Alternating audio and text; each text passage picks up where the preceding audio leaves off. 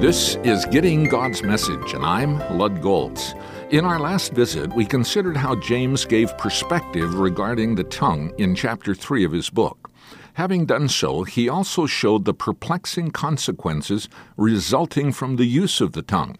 He explains that mixed messages come from mixed up hearts, verses 9 through 12. There is something wrong when we praise God with our tongue, while at the same time, with the same tongue, we curse men who have been made in God's likeness. He asks a rhetorical question Can both fresh water and salt water flow from the same spring? Obviously not. He continues Can a fig tree bear olives or a grapevine bear figs? No. His conclusion is clear a bad spring cannot produce a good water supply.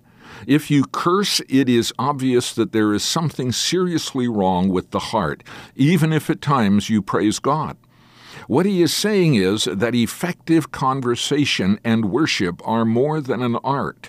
If the tongue is not controlled, your tongue is like a boat in a storm without a rudder. It is like a wild horse without a bit in its mouth. The tongue is a very small member of the body, but like a spark that ignites a forest fire, the tongue can wreak havoc in your life and in the lives of those around you.